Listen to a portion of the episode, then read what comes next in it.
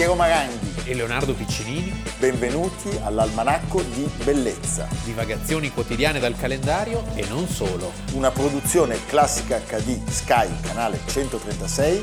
In collaborazione con Intesa San Paolo.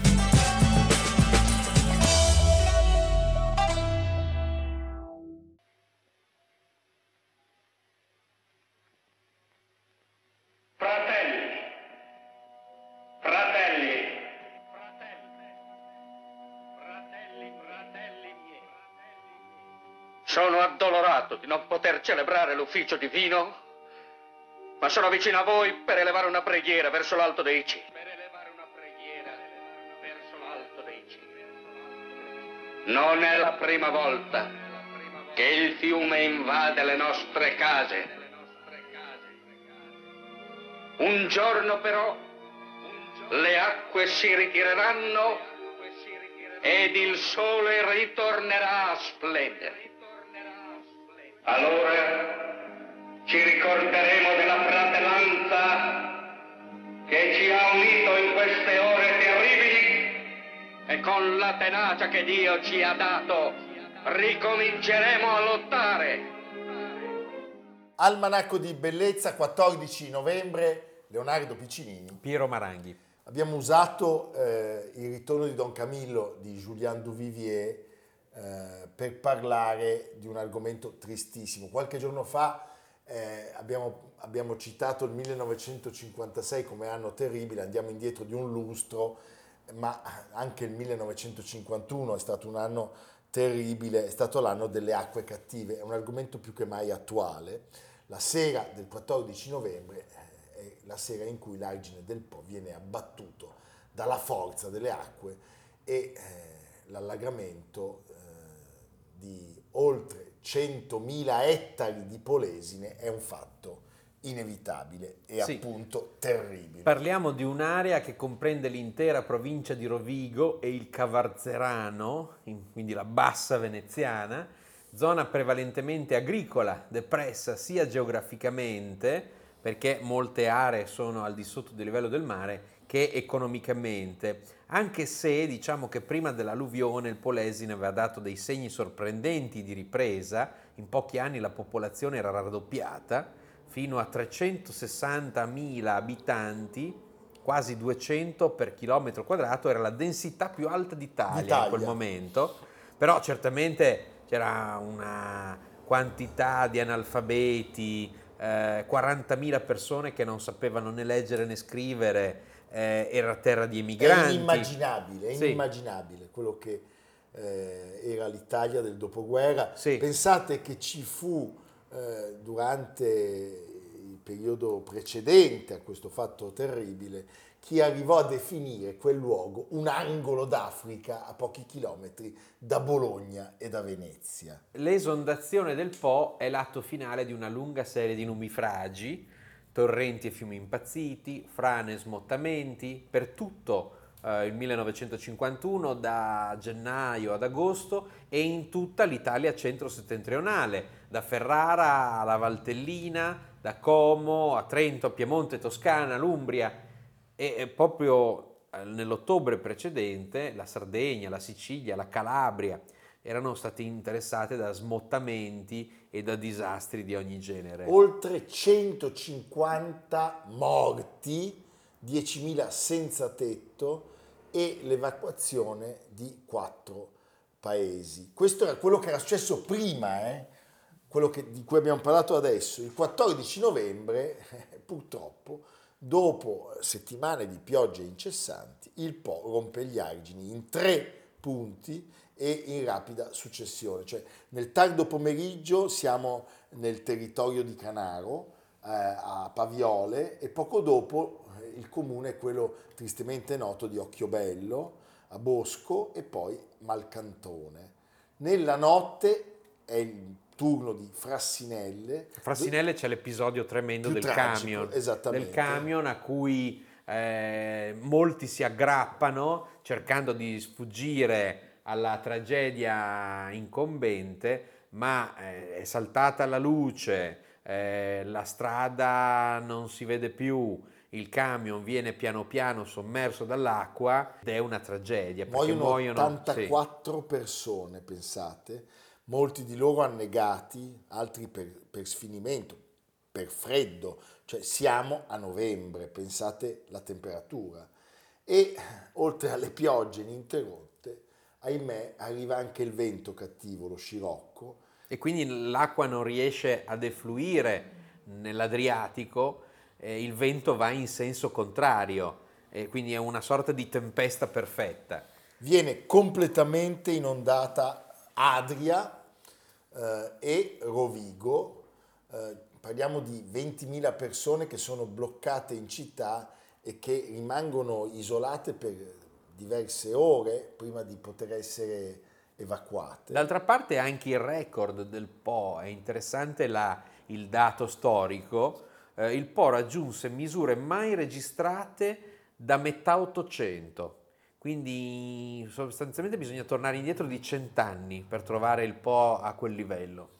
Con una densità però di abitanti completamente di, superiore. Su, superiore certo. sì.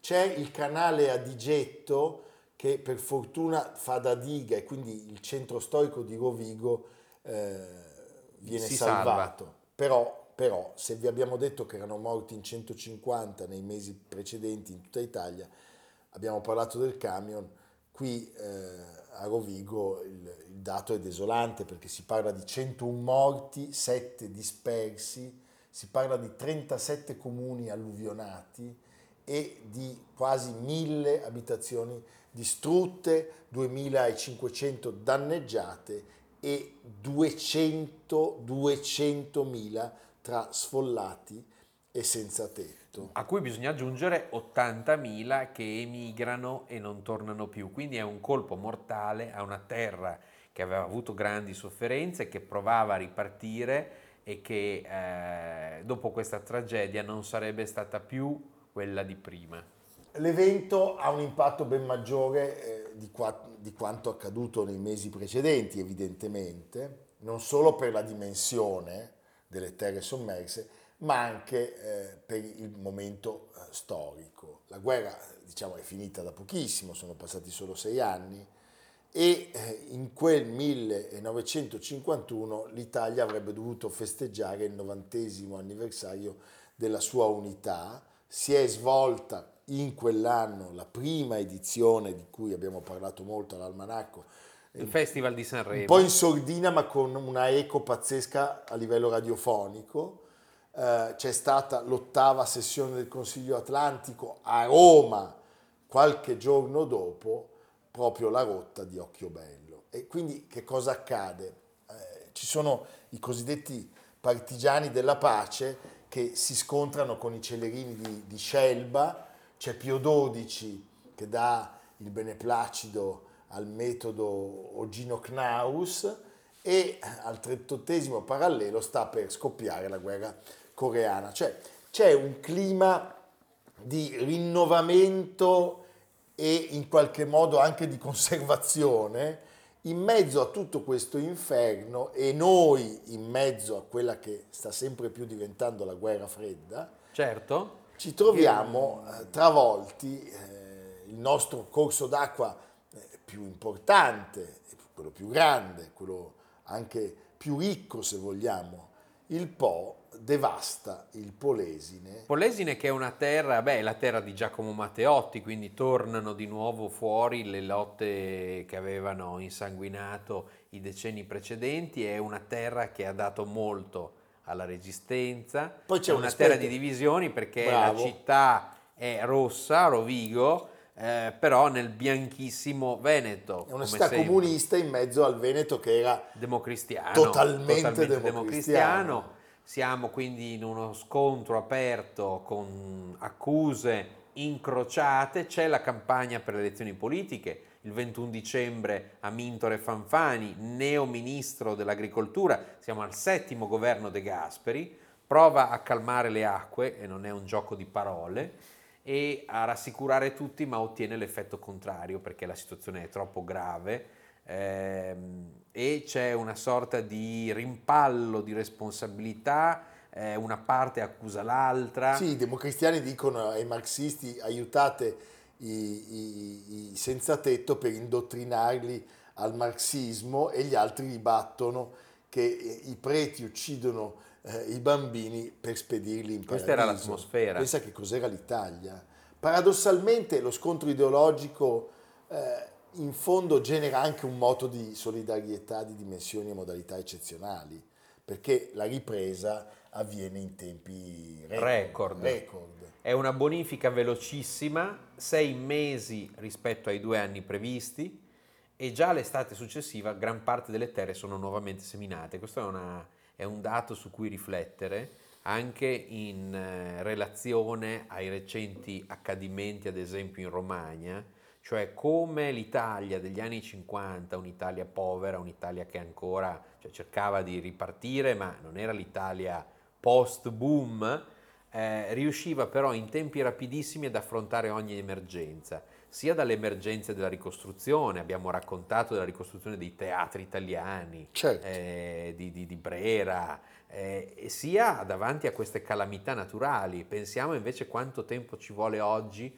per eh, recuperare i danni dei, dei sismi, eh, de, delle alluvioni. A proposito di, di una situazione che, che, è contigua, nel 2014 ci avevano raccontato un'amministrazione diversa da questa, eh, tengo a chiarirlo, che le vasche avrebbero contenuto il Seveso. Oggi, ah, so, oggi, so, oggi sono boschi, sì, le vasche sì. non sono state fatte, ne è stata fatta una su cinque. In quel momento, pensate, gli italiani furono capaci di portare 800 tonnellate di indumenti, sigarette, medicinali, generi alimentari. E arrivarono anche eh, tanti soldi dallo Stato, ci fu tanta, tanta solidarietà e fraternità, pensiamo alla Confindustria, alla Croce Rossa, eh, sì, c'era la polemica, ma ci fu una reazione eh, straordinaria, straordinaria. Non solo da parte dell'Italia, ma una partecipazione che riguardò tutto il mondo, 82 paesi 82 di tutti i continenti, paesi, 13 nazioni di quello che si chiamava il mondo libero, alcuni persino al di là della cortina di ferro, Unione Sovietica, Jugoslavia, Albania e persino la Corea del Nord, di Kim Il-sung ancora.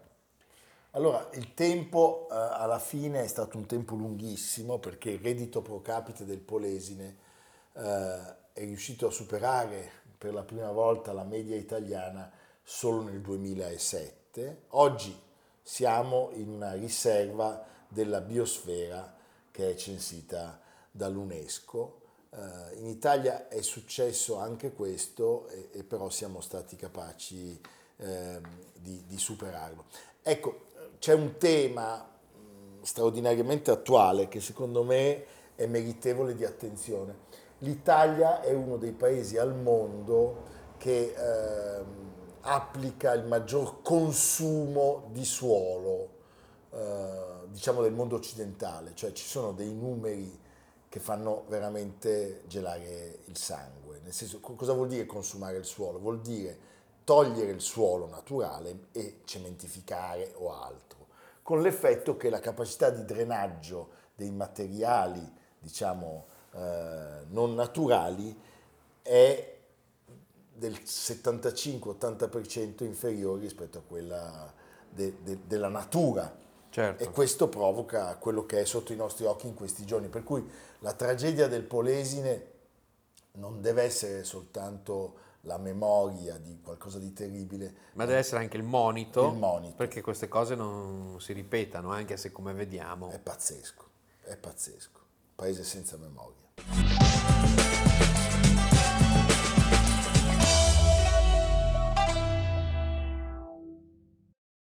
Il 14 novembre, l'abbiamo preso un po' alla lontana, del 1556, muore a Montepulciano a 53 anni Monsignor Giovanni della Casa. Giovanni della Casa è un simbolo di, questa atmosfera cinquecentesca.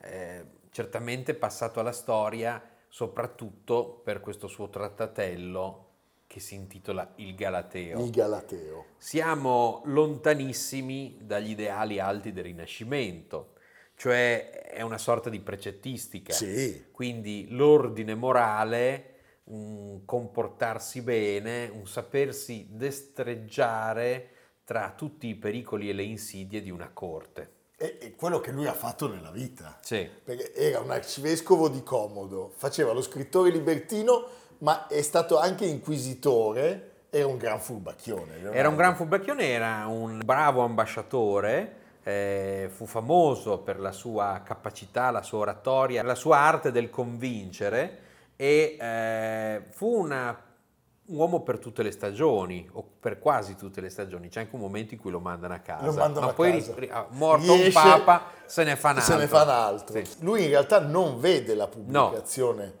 eh, del suo libello perché Le sue opere più importanti escono due anni, due anni dopo la morte. È un editore veneziano che le pubblica in mezzo a una raccolta di rime e prose e eh, tra queste appunto viene pubblicato il suo Galateo, il trattato della buona educazione, del corretto comportamento da tenere in società che noi cerchiamo anche di far leggere agli animali che popolano lo studio e anche ad Amerigo. E in effetti adesso hai visto come sono più silenti Sì. ed educati. Io ho visto che Adalgisa da un po' di giorni è molto educata, però ha fatto uno scherzetto, tu non ti sei accorto, lei ha, ha capovolto il, il- il suo bambolotto. Aia, sta- perché è arrabbiata stamattina. l'ha Ah, girato. fa il gesto- Fa il gesto, sì. E, e il varano fa il gesto dell'ombrello adesso. ho capito. Però, insomma, noi facciamo del nostro meglio. Allora, precisiamo che il titolo completo è- non è Galateo, ma sarebbe un po' come un film di Lina Wertmüller, Sì. cioè Trattato di Messer Giovanni della Casa,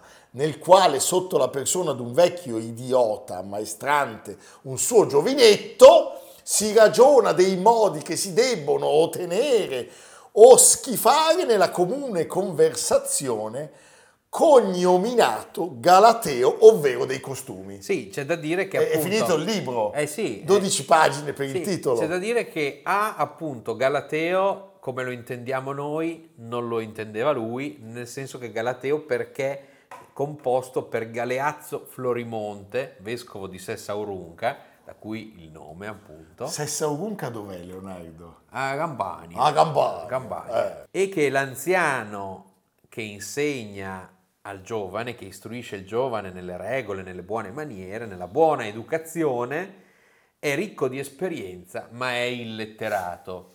Quindi sostanzialmente c'è qualcosa scambio. di pragmatico Sì, in certo. tutto questo. Il eh, grande ideale, le grandi utopie del Rinascimento sono completamente scomparse. Sono si, se- sente, sepolte. si sente tutto il peso della controriforma. Bravo. Non a caso è un monsignore. È un monsignore e anche inquisitore. Sappiamo Eh, che però questo monsignore scrisse anche alcune opere a soggetto osceno. Osceno, certo, Sì. certo, E quelle ce le ha tutte Piero. Le ho tutte io e non le ho mai fatte leggere a Leonardo perché sennò gli vengono le gote rosse perché lui si emoziona se legge le cose spinte. Il Leonardo è così, è ancora un ragazzo che, de- semplice, che deve crescere. Sentite, il successo è immediato, tant'è che l'anno dopo, l'anno dopo l'editore veneziano, eh, il Galateo viene estratto dalla raccolta e stampato da solo a Milano e in Firenze ed è in catalogo ancora oggi, Certo. naturalmente. Non è il primo esempio eh, di genere, cioè nel 1528 Certo, chiaramente, però in un'altra atmosfera Sì. e il personaggio era a tutt'altro Beh, livello. ne abbiamo parlato. Baldassare Castiglione aveva scritto il corteggiano, sì. eh, che ebbe tra l'altro la fortuna eh, lui di farsi ritrarre, non per questo, da Raffaello, forse il più bel ritratto del Cinquecento al mondo, si trovava, si trovava insieme alla Gioconda. Ma siccome qua c'è Maddalena, Sì, che è che è seduta stata lì, recentemente. che è stata recentemente, ci ha corretto e ha detto si trovava, Si perché trovava. adesso è nella galleria. No, perché effettivamente la, la Gioconda è stata allestita in un nuovo, insomma, per cercare di contenere ancora di più la, la folla. Insopportabile. Hanno tolto alcune opere, Certo, sì, e quindi hanno creato una sala Gioconda. Sala Gioconda. E della casa però, insomma, non è da meno perché viene ritratto da Pontormo. Sì, Eh? Allora, esiste un codice apocrifo assai dubbio di Leonardo da Vinci, il codice Romanov, in cui a un certo punto Leonardo anche lui metterebbe in fila alcune indicazioni sui comportamenti da tenere durante i banchetti. Non è Leonardo lui, eh, No. intendiamoci. Si dice non mettere bocconi masticati nel piatto del vicino. Beh, Certo. vorrei ben vedere. Lasciare la tavola se deve urinare o vomitare. Cose così. Certo. Era bello andare a quei banchetti. Sì, diciamo, è un po' una, un'istantanea la lettura del Galateo del mondo eh, dei suoi tempi. Ad esempio, noi recentemente, nella visita all'Accademia Carrara, abbiamo notato che nel ritratto di Lorenzo Lotto della, della Shura Brembati, lei porta al collo una sorta di stuzzicadenti, Sì. non una cosa elegantissima. No. Però nel Cinquecento era divenuta è- moda era già- un prezioso stuzzicadenti, eh, attenzione. E sappiamo anche che della casa, tra, i suoi- tra le sue indicazioni, eh, inserisce anche quella di non usare lo stuzzicadenti in pubblico. E mi sembra anche una, una cosa. Poi voglio dire, secondo me è molto attuale perché eh, se tu frequenti alcuni, alcuni locali, alcuni ristoranti anche alla moda, che- eh, vedi delle cose. eh. Dicevano o non sta bene comportarsi a guisa di porci col grifo nella broda. Sì. eh. Senti, allora si parla di tutto, si parla anche di noi. Dell'almanacco. C'è l'almanacco.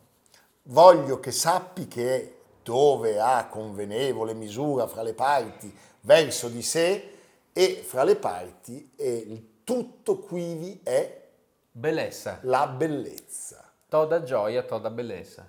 Lui era nato in una buona famiglia, Nel Mugello. nel Mugello, a Borgo San Lorenzo, il 28 giugno del 1503 era cancro come me, a lungo non sa che vuol fare della propria vita, prima studia legge a Bologna perché doveva accontentare il padre, Che odiava. Che odiava, lui odiava il padre eh, e lo scriverà, lo chiamava mostro e poi però decide di tornare in Toscana dove scrive, scrive le prime liriche e eh, diciamo approfondisce la sua preparazione umanistica. Sì, diciamo, ha un'attività molto intensa di relazioni, di eh, conoscenze, appunto, tra Firenze, Bologna, Padova, dove diventa amico di Pietro Bembo, eh, e poi fino ad arrivare ad intraprendere la carriera ecclesiastica. Grazie ai Farnese che prende questa strada e nel 544 lui diventa arcivescovo di Benevento. Benevento continua a tornare in questo periodo. eh? Certo. e Papa Paolo III Alessandro Farnese lo nomina nunzio apostolico a Venezia. Scrisse due famose orazioni, eh, una per convincere i veneziani a una lega contro Carlo V e l'altra per indurre l'imperatore a riconsegnare alla Chiesa Piacenza. Quindi era un uomo di grande sapienza, un grande diplomatico, quindi era una figura pienamente inserita nel suo tempo e anche nei grandi drammi, nei grandi, eh, nei grandi punti di svolta della società e della Chiesa, appunto nella Controriforma. Certo, pensate che lui nel 1549 compila il primo, il primo serenissimo indice dei libri proibiti, Sì. che ci offre anche l'occasione di ricordare Leonardo il caso Vergerio. Sì, perché nel 1545 Monsignor della Casa apre un'indagine per sospetta eresia contro Pierpaolo Vergerio, vescovo di Capodistria. Quattro anni dopo Vergerio sfugge all'arresto e si rifugia nei Nei Gri- grigioni. a San Moritz. Sì. e cosa fa? Va a, a- a caccia del gallo cedrone, no? Va a A fare un quel po', punto fa il bob. fa il bob. protestante, Fa io il protesto. Sì, protesta. Diventa protestante davvero e pubblica Scriva, un libello, eh, certo. certo, contro l'indice veneziano in cui attacca direttamente della casa, accusandolo di aver tolto a celebrare le laudi della sodomia e di aver detto due volte in poche righe che quello è un mestiere e un'arte divina. Hai capito? Hai capito? Il testo incriminato sarebbe Capitolo del Forno, che in effetti ha molti doppi sensi, vorrei eh, non vorremmo andare. Però c'è un pezzo Però che... tu vuoi andare, eh, c'è un pezzo che dice... Dican pur che egli è umido e mal netto, e sonne ben cagion questi fratacci, io per me rade volte altrove il metto, con tutto che il mio pan sia pur piccino e il forno delle donne un po' grandetto. No, vabbè, ma ragazzi, allora il pecoreccio si è, si è impossessato dell'almanacco di bellezza, ma non è colpa nostra, è colpa di Monsignor della Casa, Leonardo. Sì, Che ha scritto il Galateo, ma era un gran porcello. Della Hai visto che è Casa- entrato subito il Babirussa? Sì, della casa replica alle accuse con una dissertatio adversus Petrum Paulum Vergerium, ma i tempi sono cambiati e eh, Lui non diventerà mai cardinale. va in disgrazia. Va in disgrazia. Viene eletto Papa Giulio III, quello di Villa Giulia a Roma, Papa Ciocchi del Monte, e lui lascia Venezia e si ritira nel Trevigiano, tranquillo. A bello- Nervesa. Bello, tranquillo. A Nervesa. Nervesa della battaglia. E eh, negli ultimi anni, appunto, scrive il suo Galateo. Bene. Monsignor della Casa. Un po' Galateo, un po' Leore, lasciami dire. Andiamo in onda anche nel 2024? Spero. E quindi il podcast sarà? 2024. Bravo. Ma 2024 se arrivano i regali di Natale. Ah, ecco. Contanti. Attenzione. Contanti. Ecco, bravo, hai aperto un giusto capitolo. Noi vogliamo quest'anno solo con non fateci le sciarpe, Profumi che lui tanto non li usa. il gov di Kashmir, queste cose. No, i profumi non li uso ma li bevo. Quindi quelli potete ancora mandarli. li distilla Li distillo ulteriormente. ulteriormente. Sì. Il procione è ancora capovolto, il libro però per fortuna no. Sì. E il nostro Leonardo Allora, eh, vent'anni fa, di questi, in questi giorni, usciva nelle sale di tutto il mondo Master and Commander, eh, che io ho rivisto recentemente e devo dire che anche solo i primi dieci minuti, se uno vuole capire che cos'è stata la vita in mare per secoli, gli scontri tra navi, comandanti, gente lui, che moriva, le, sp- le vele, Russell Crowe, il bellissimo Paul Bettany, Ma no, ma una Sono cosa attori pazzesca. straordinari, c'è una, il regista Peter Weir, eh, grande Peter Weir, quello di Witness, il testimone. Esatto, grande cura delle situazioni, delle atmosfere, delle psicologie, Oscar alla fotografia, giustissimo, del grande Russell Boyd. bravo. Un film che eh, dovete vedere o rivedere e se avete problemi, non sapete dove trovarlo, non funziona, Chiamate Piero. sapete a chi telefonare. Perché io vengo a casa vostra, metto a posto il televisore, vado sul tetto, se l'antenna non funziona bene la oriento, prendo anche la scossa, e faccio tutto questo con enorme gioia, però poi mi fermo a cena. Sì. Mi fermo a cena e... Se avete una dire, brandina- Sono affaracci vostri. Se avete ave- anche una brandina, posso dormire, Sì. se avete un cane posso dormire nella cuccia del cane col cane. Direi che abbiamo detto tutto. È bello avere un sodale come Leonardo, un amico vero che ti fa sentire sempre protetto. Sì, sì, eh, sì, sì. E che lavora per la tua gloria. è la bellezza dell'almanacco La e di. Classica HD. A questo punto la linea passa al canale per i programmi della rete, uno più interessante e stimolante dell'altro. Va bene, ci vediamo domani, noi saremo Va ancora in onda qua. 24 ore eh, la rete. Il canale va, Il sempre, canale in va onda. sempre in onda. Anch'io sono sempre in onda. Non c'è. Cioè sono sempre sulla cresta dell'onda, diciamo. eh. Io devo surfare per sopravvivere. Ci vediamo A domani. domani.